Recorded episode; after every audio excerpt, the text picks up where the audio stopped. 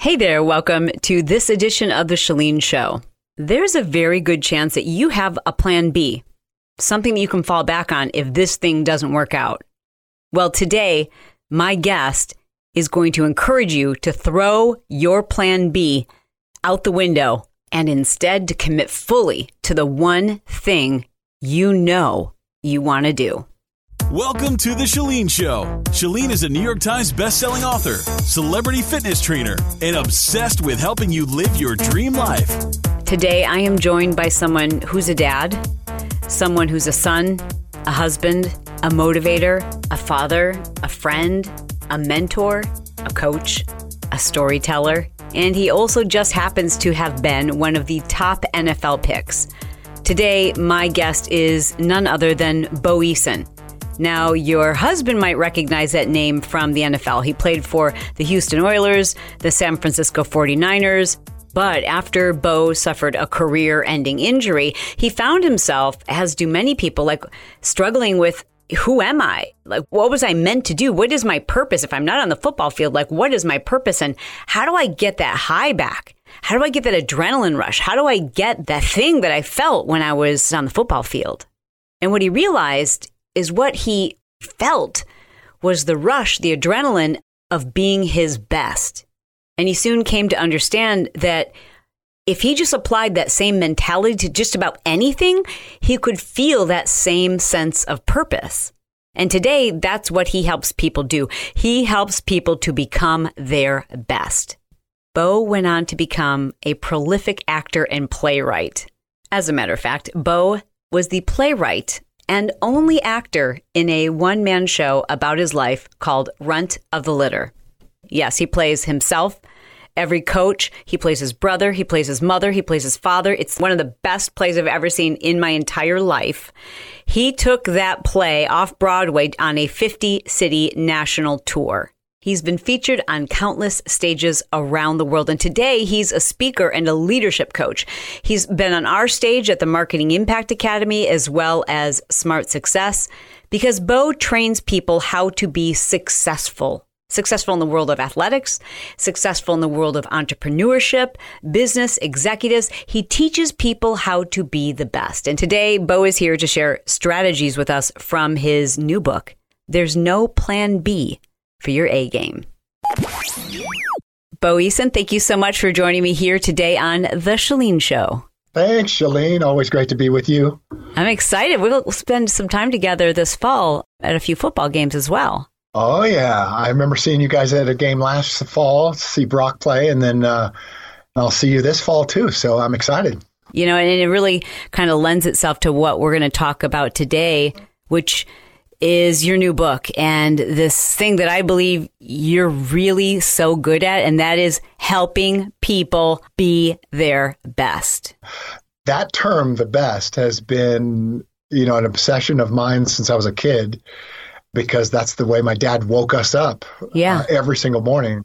I'm glad you brought up your father because that was one of the questions I had when I read the first chapter of your book. And you start by sharing you know, kind of the story of your father and you just get a sense of who he is. And I mean, I could picture him and I could hear his voice.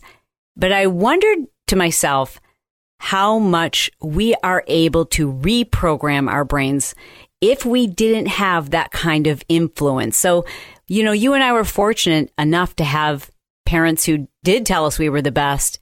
But what about that person who is having to reprogram that because they had a parent who maybe didn't say like you're the worst, but they didn't get that attaboy.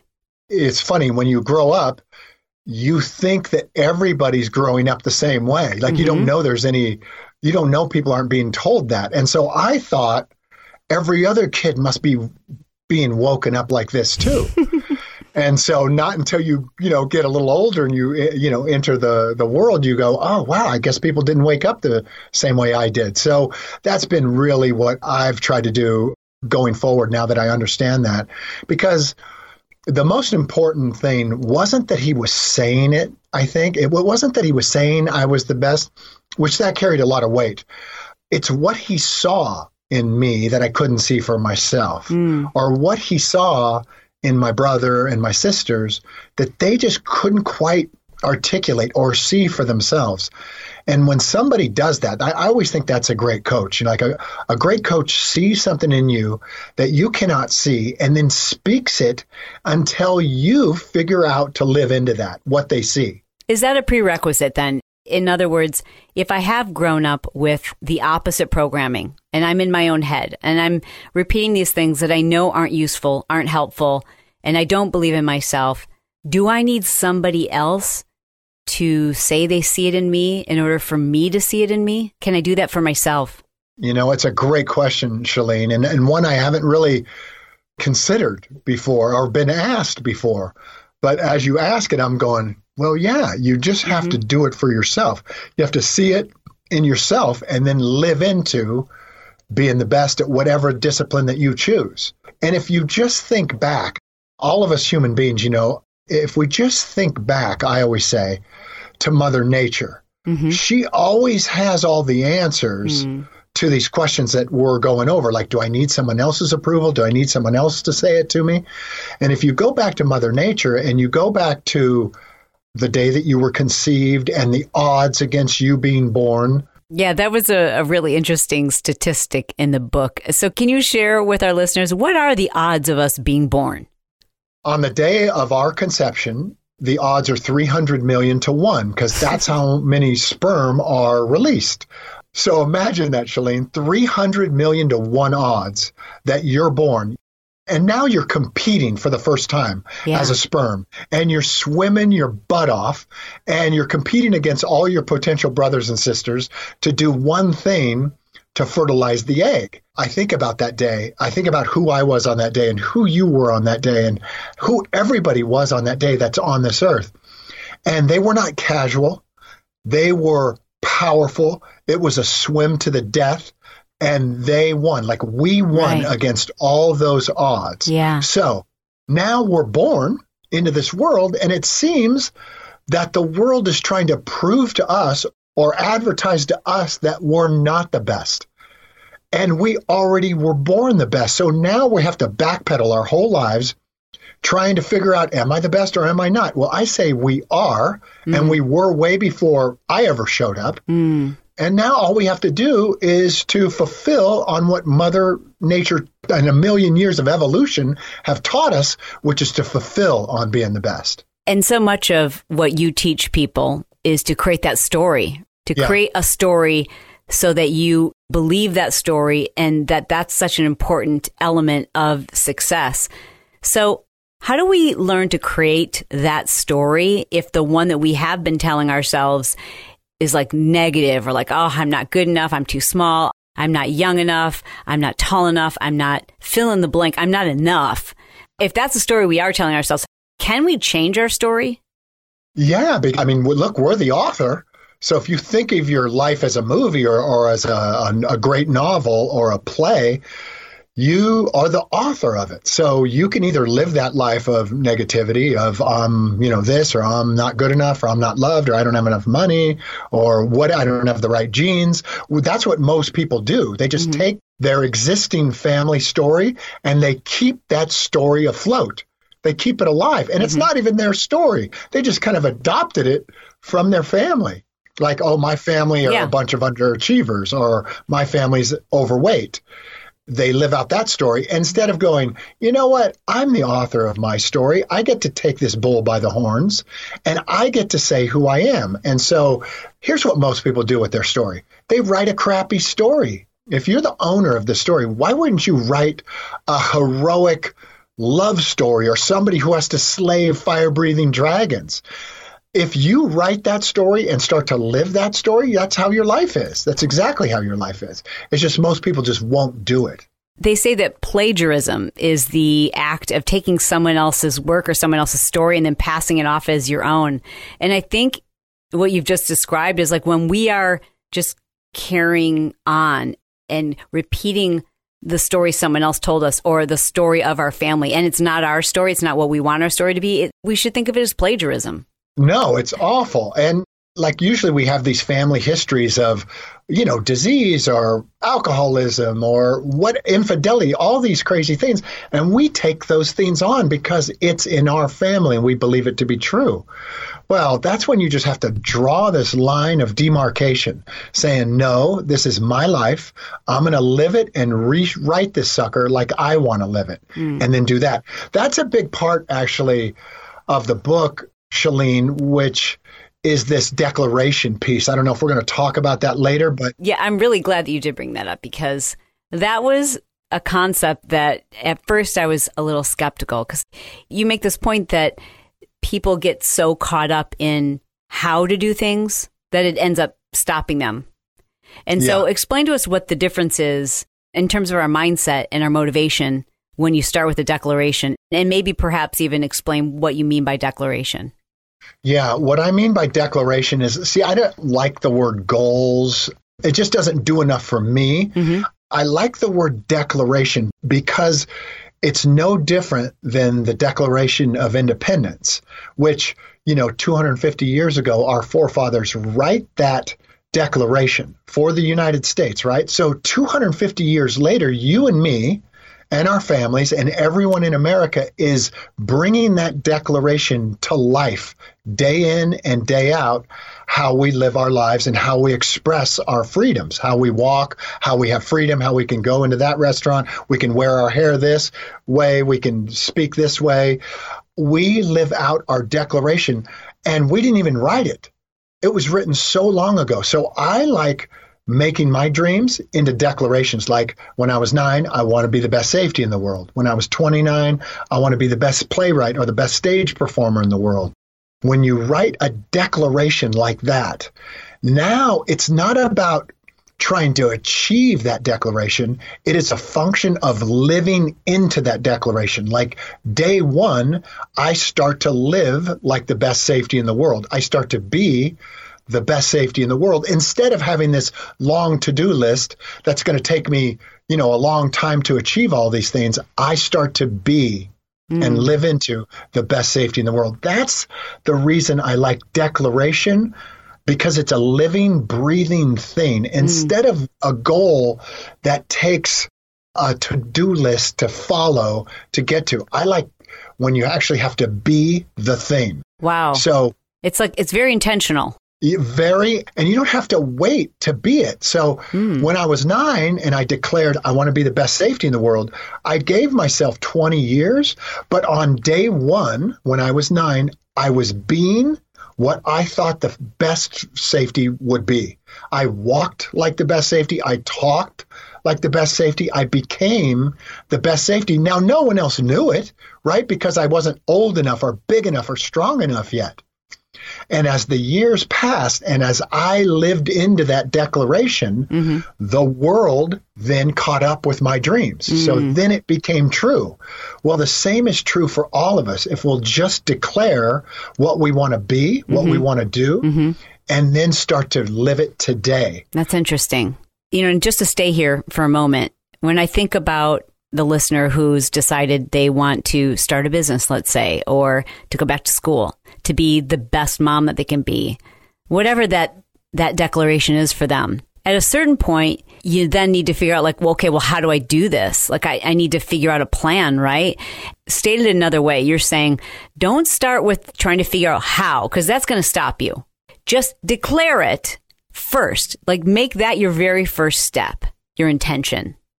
Yeah, because if you think about the how too soon, like if I go, okay, I'm thinking about making a declaration of being the best safety in the world.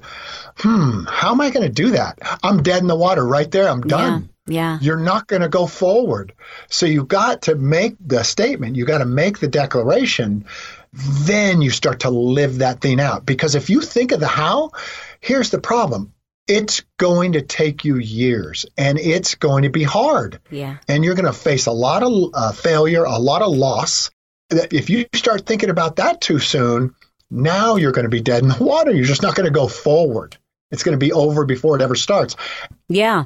You mentioned you're going to experience failure, you're going to experience pain. And these things are true. I hear from women that say, I want to start a business or I want to create extra income online for my family or I want to, you know, get in the best shape of my life, whatever it is. And then they always followed up with, but I don't know where to start and I don't know how. Mm-hmm. This is really so important. I hope people are listening and that you're writing this down because it's really true. Just freaking decide you're going to do it. Like that is Yep. such a huge thing. And don't make that dependent upon knowing exactly how you're going to do it because the how will come to you. The how is part of the journey, but the journey never even starts if you don't just decide. Just declare it. I agree 100%. This question of how has stopped more dreams than high school counselors or mm. or a bad coach or a bad parent. I think that question of how stops you in your tracks because you're not really wanting to know how. You're wanting to know how you're getting out of this declaration. The how, just like you said, Chalene, is going to hit you right in the face the first step you take. Right. And what if it's the wrong step? Like, let's talk about this concept of course correction. And what does that mm-hmm. mean? I don't think there's any missteps because, or any wrong declarations. So if you make a declaration to be the best ballerina in the world, and you're going and you've spent a year and you're becoming and you're being that best ballerina, and now you're four years in, and you decide that it is the wrong place. That could happen. The right place always reveals itself when you're on the path to the wrong place. So mastery is mastery. Can you say So that again? When you make a declaration and Mhm. you're on your way to mastering that thing called ballet. Sure. If that is the wrong thing for you, Mhm. the right thing is going to rear its head to you. Okay, Bo, we're going to take a quick break. And that is because, based on what we're talking about right now, I have something that I know is going to help my lifers. Those of you who are struggling with figuring out like what your thing is and like pulling the trigger, I want to help you with this. Lifers, this is something I know you want to figure out. I know you want to figure out your thing. I know that because you ask me to help you figure out your thing all the time. But you see, I don't know what makes you tick. I don't know what you love. I don't know your experiences. I don't know what unique gifts and talents God has bestowed upon you, but I know that He has. And I know that you have them. And I also know that you're probably so close to it that it's right under your nose and you don't see it. So, because of that, I've created this questionnaire. It's a questionnaire that I've used with my Marketing Impact Academy students. So, when people join the Marketing Impact Academy, there's a group of people who already have a business, right? And so they start at a different place from those who start in the academy who they don't know what their thing is, but they know they want to do something. And so, what I've been doing is taking them through this questionnaire. It's a process. And what it does is it helps to lay out in front of you those things. Sometimes it's one very, very obvious, and sometimes it's a couple of different things. So I want to share this with you. And I've never done this before, but I want you to take advantage of it because, first of all, it's really a cool experience to go through this. And secondly, it is going to reveal that thing, the thing that you should start with. To get your hands on this questionnaire, all you have to do is go to chalene.com forward slash my thing and just tell me where to send it. And you don't even have to memorize that link. All you have to do is look below our show notes. So if you just hover over the art for this podcast, just below it, you'll see show notes and a description. And I've placed a link to this questionnaire. All you have to do is click on that link and tell me where to send it. All right, now back to my interview with Bo Eason. How do we tap into that place where we listen to our intuition? For example, I find that a lot of people feel like if they change course, they're quitting. Yeah, no. Quitting is a part of mastery. It is I don't think I've ever heard anyone say that. That's so huge. it's so appropriate. Look, my kids quit when they were little, they would quit like every day. As soon as something got hard, whether it's a dance move or a basketball move, as soon as they couldn't master it, they would cry, they would throw themselves on the ground, and they would say, I quit.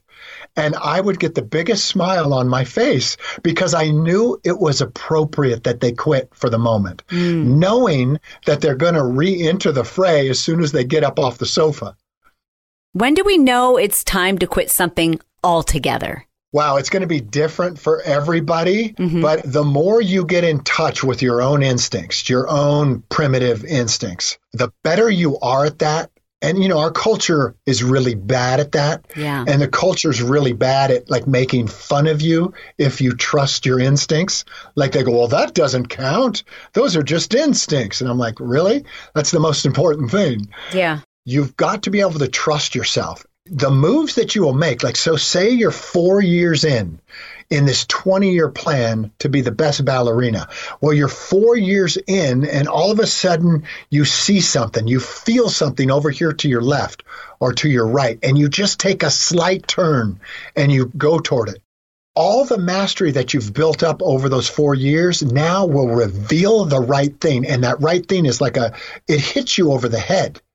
And you'll know when you feel it and it's an instinctual thing. You've got to be able to trust yourself like that. Now, the whole world is really bad right now at trusting their own instincts.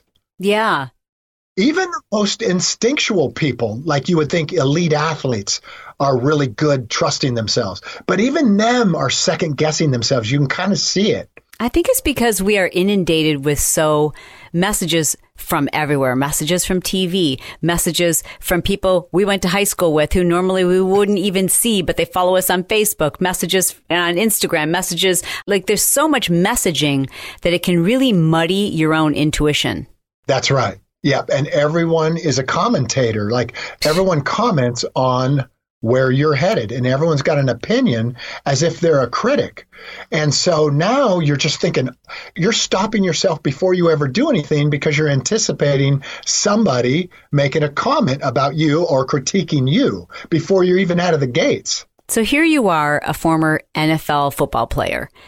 And the traditional trajectory is you're going to go into sports commentating, maybe you're going to become a coach or own a used car lot right? Those are your three options. and you decide, nah, I'm going to go on Broadway. I'm going to become an actor. There had to have been a point at which you're really developing your mastery, but you're also getting this message from the world like, what are you doing? Like, this isn't it. How did you know? Because I think so many of us have this belief like, what am I doing here? And we let that voice get louder and louder instead of saying, why not me? So, can you walk us through how you were able to take a left turn and stay on that course? You know, the reason I took that turn was I think it was survival. I think it was because I remember when I was done playing football and when you've trained to be the best at something for 20 years and you get acknowledgement and you get money for that and you get recognized for that, mm-hmm and then it's over. Yeah. And I was like, I just remember thinking that I just fell off the face of the earth when it was over. And I thought, wow, what I do best is completely illegal in the civilian world. Meaning, you know, I played safety. So back when I played, it was the safety was there to punish people, was there to intimidate people and hurt them. Yeah. So the rules have changed since I stopped playing, but that's how it was back then. I thought, wow, if I if I express myself in the civilian world like I did on a field, I'm going to be arrested because I'm good at one thing and that is to hurt people.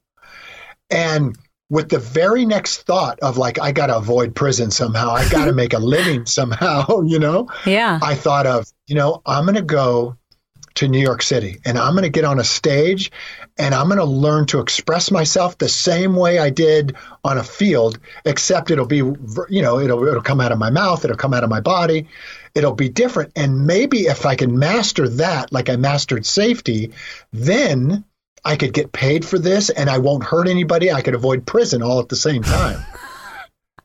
Hysterical. And, Were there points at which, though, you thought, what am I doing? Of course, the first play that I ever did. So I wanted to be the best stage performer. So I auditioned for this children's play at a junior college in Sacramento, at Sacramento City College. So I'm like 28 years old or something, you know. Uh-huh. I'm in there with a bunch of kids who are freshmen in college, like 18 year old kids. Oh, wow. And I'm auditioning for this children's play called The Shoemaker and the Elves.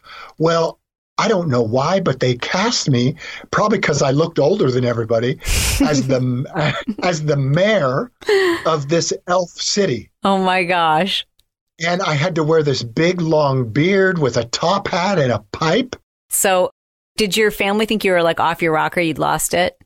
A hundred percent. In fact, my two best friends at that time were my brother Tony and my ex roommate at UC Davis, a guy, a quarterback named Kenny O'Brien. Mm-hmm. Well, those two were both starting NFL quarterbacks at the time that they came to see this show in Sacramento. so these dudes are both like 6'4, 230, and they're sitting in little kids' chairs. So they're taking up like a row each.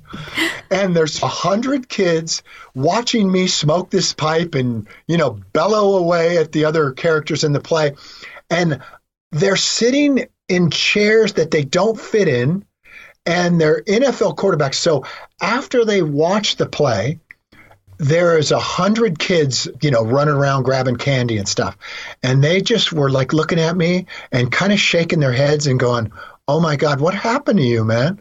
They said six six months ago you were signing autographs on an NFL field, and now you're got a fake beard on, and you're in front of a hundred kids that aren't even paying attention to you. Wow. How low have you sunk? Wow. And I go, you guys, I got to start somewhere. That's exactly what I was thinking. Is like everyone, you have to start somewhere, and you don't start at the place where that person who you want to be one day. You don't start where they are. You don't start where they are, and that some months or maybe a year later, I met Al Pacino, who was the best stage performer at that time. He was the best in the world at that time. Mm. And I got to meet him and I got to talk to him. And I asked him, I said, Man, I want what you have. I everyone says you're the best. I want that. How do I get it? Basically, he said, Chalene, Bo, you're going to have to spend more time on a stage in the next 15 years more than any other person is willing to be on a stage.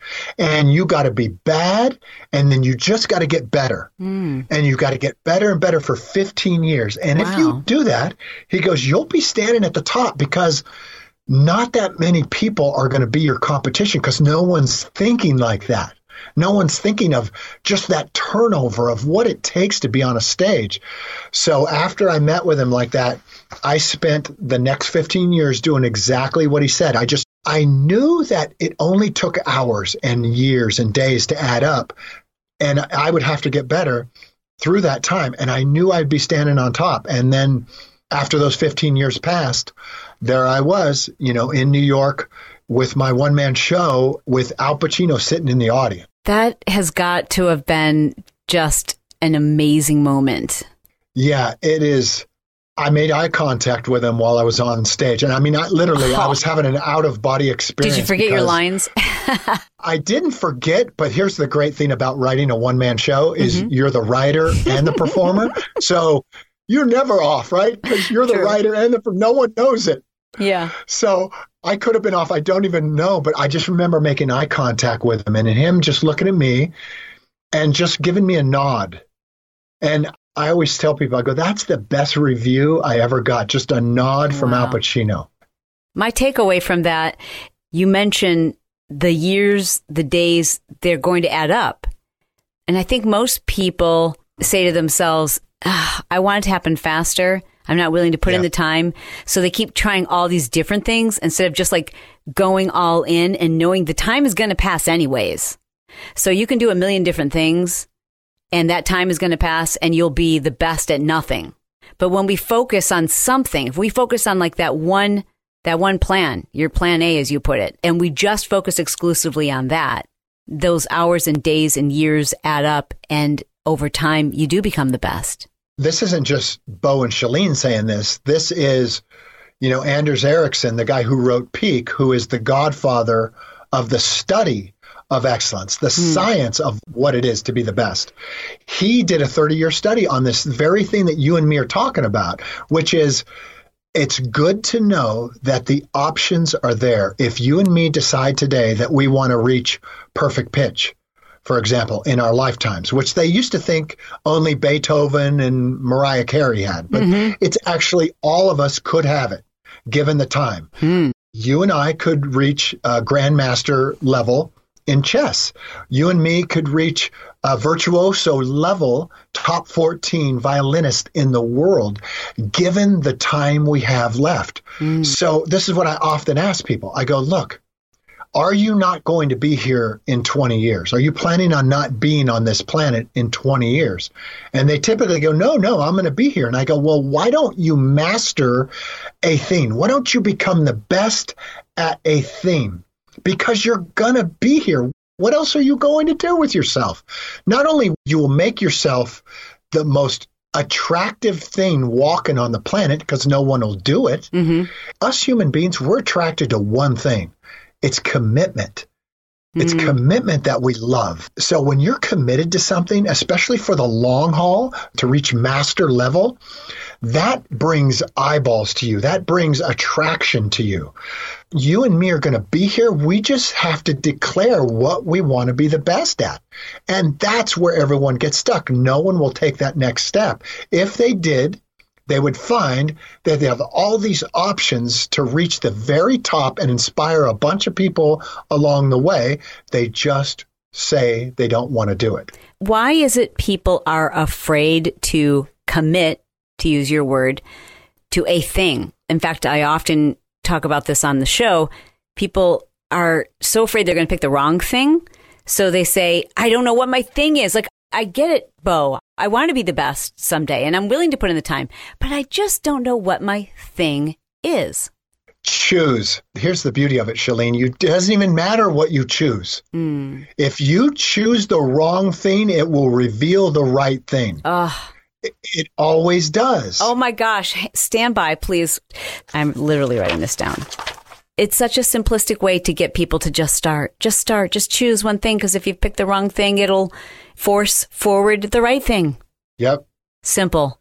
I remember I was coached many, many years ago. It was from a mentor of mine. He's a very smart guy. And he said to me, Bo, who do you think has the most power in prison? And I was like, uh, I don't know. I, I never been to a prison. I guess the, the warden or the guards or somebody. He goes, No, it's not the inmates who are getting out of prison that have any power. It's not the warden who has power. It's not the guards who have power. The people who run the prison are the lifers.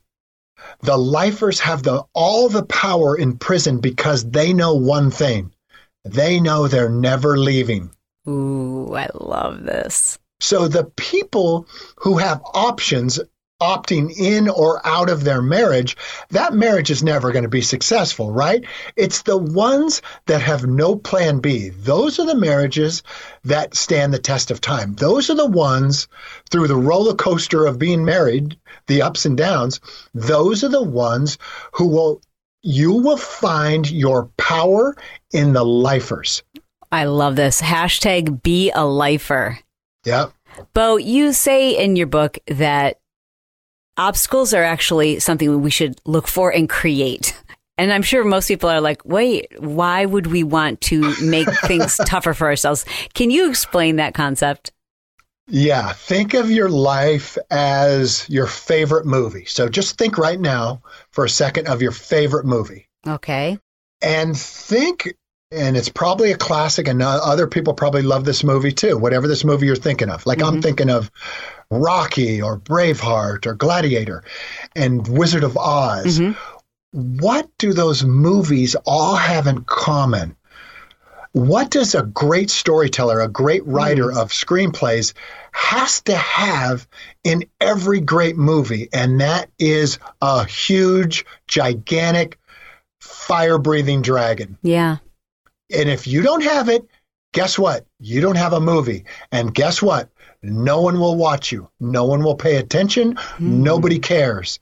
The bigger the obstacle you have. So that's why I want your declaration to be so big, so impossible that it brings up and creates so many obstacles for you that it demands everybody pay attention to you, the one with the obstacles in front of them.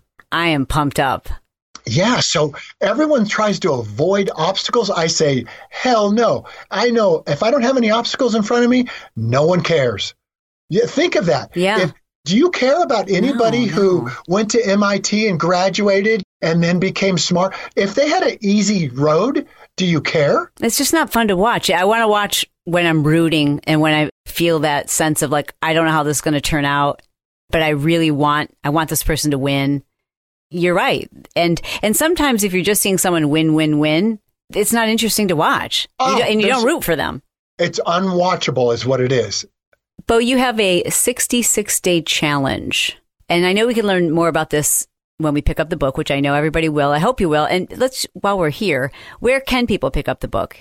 Yeah, boeason.com. You can pick up the book there. Okay. And it's if that's before I don't know when this comes out, but if mm-hmm. that's before September 3rd, there's all, all kinds of bonuses attached to that. So they can check it out at boeason.com and then, of course, your normal book retailers as well. But I always say go to the website because then you can stay in touch with Bo and check out what else he's got going on, appearances, and maybe even how you might be able to work with Bo. That's true. It's, you know, this is my favorite thing to talk about, which is the only reason I wrote the book in the first place, is this whole notion of what it takes to be the best.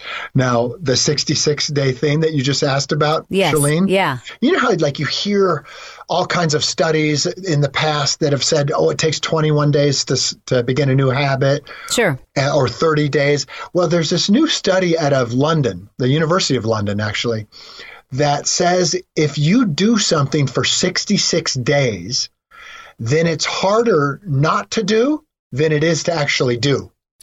Got it. And so, me and my kids and my family, we started doing these 66 day windows of time. Like, so for the first 66 days, I thought, well, maybe I'll cut out sugar for 66 days. That way, after the 66 days, I won't have to worry about it because it'll be harder to eat sugar than it will be to cut it out hmm. if I can do it for 66 days. Mm-hmm. So, what we do is we take these windows of time within this long period of time toward mastery and we break it into 66 days. And we take a theme. So, for my son, because he wants to be an athlete, we'll take a theme like ball handling, like ball handling for basketball. Mm-hmm. And he'll work and he'll master this ball handling for 66 days. And he'll find after doing these drills, these ball handling drills for 66 days, that he can't not do them. He has to do them because mm. they're a part of his DNA yeah. now. Yeah. Yeah. So that's why we use the 66 days. And so, say your dream is to be the best ballerina in 20 years. Well, for the first 66 days, you might be mastering a plie or uh, some kind of other move that I don't know the names of in ballet. and so that would be what you would be trained, or you hire a great teacher and train with them for 66 days. Mm-hmm. So it just breaks up this long, monotonous journey toward being the best into these nice little bite sized pieces that will give you mastery and create these great habits that you're going to need to be the best. I guess what you're saying is there's no way to be the best or even to come close to it. If you're not all the way in, you have no shot at being the best. Zero. Look, that's why the title of the book is There is No Plan B for Your A Game. Mm. If you have a plan B, which every reasonable person would advise you, right, to have a plan B, wouldn't they?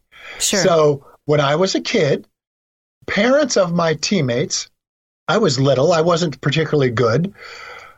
Parents of my teammates would come to my mom and dad's house and they would try to talk my mom and dad out of my dream of hmm. being a pro football player. They would go hmm. now, now Marilyn Charles, you know, we've never had a pro football player from around these parts and Bo's just going to have his heart broken and he's going to have his feelings hurt. So maybe we should just get a plan B for him. And I would watch my mom throw people out of our house. wow.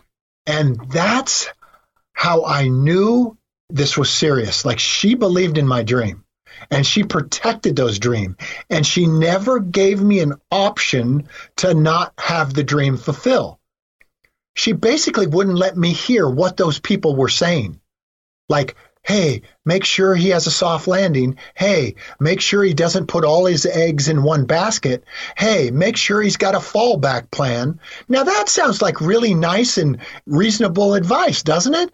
Not if you're interested in being the best. It's you can't opt out because if you have an option, you're going to take it. And now your dream just went south. It just went away from you. And if we don't have the luxury of your mom defending our dream, we have to do that for ourselves, is what I think I hear you saying. Like, we have to throw, like, I picture your mom throwing people out of her house, and I picture the listener like throwing those ideas out of their head and and then protecting their own mindset so that they're not exposed to those things that detract them from their A game, from their plan A you have to build an environment around your A game.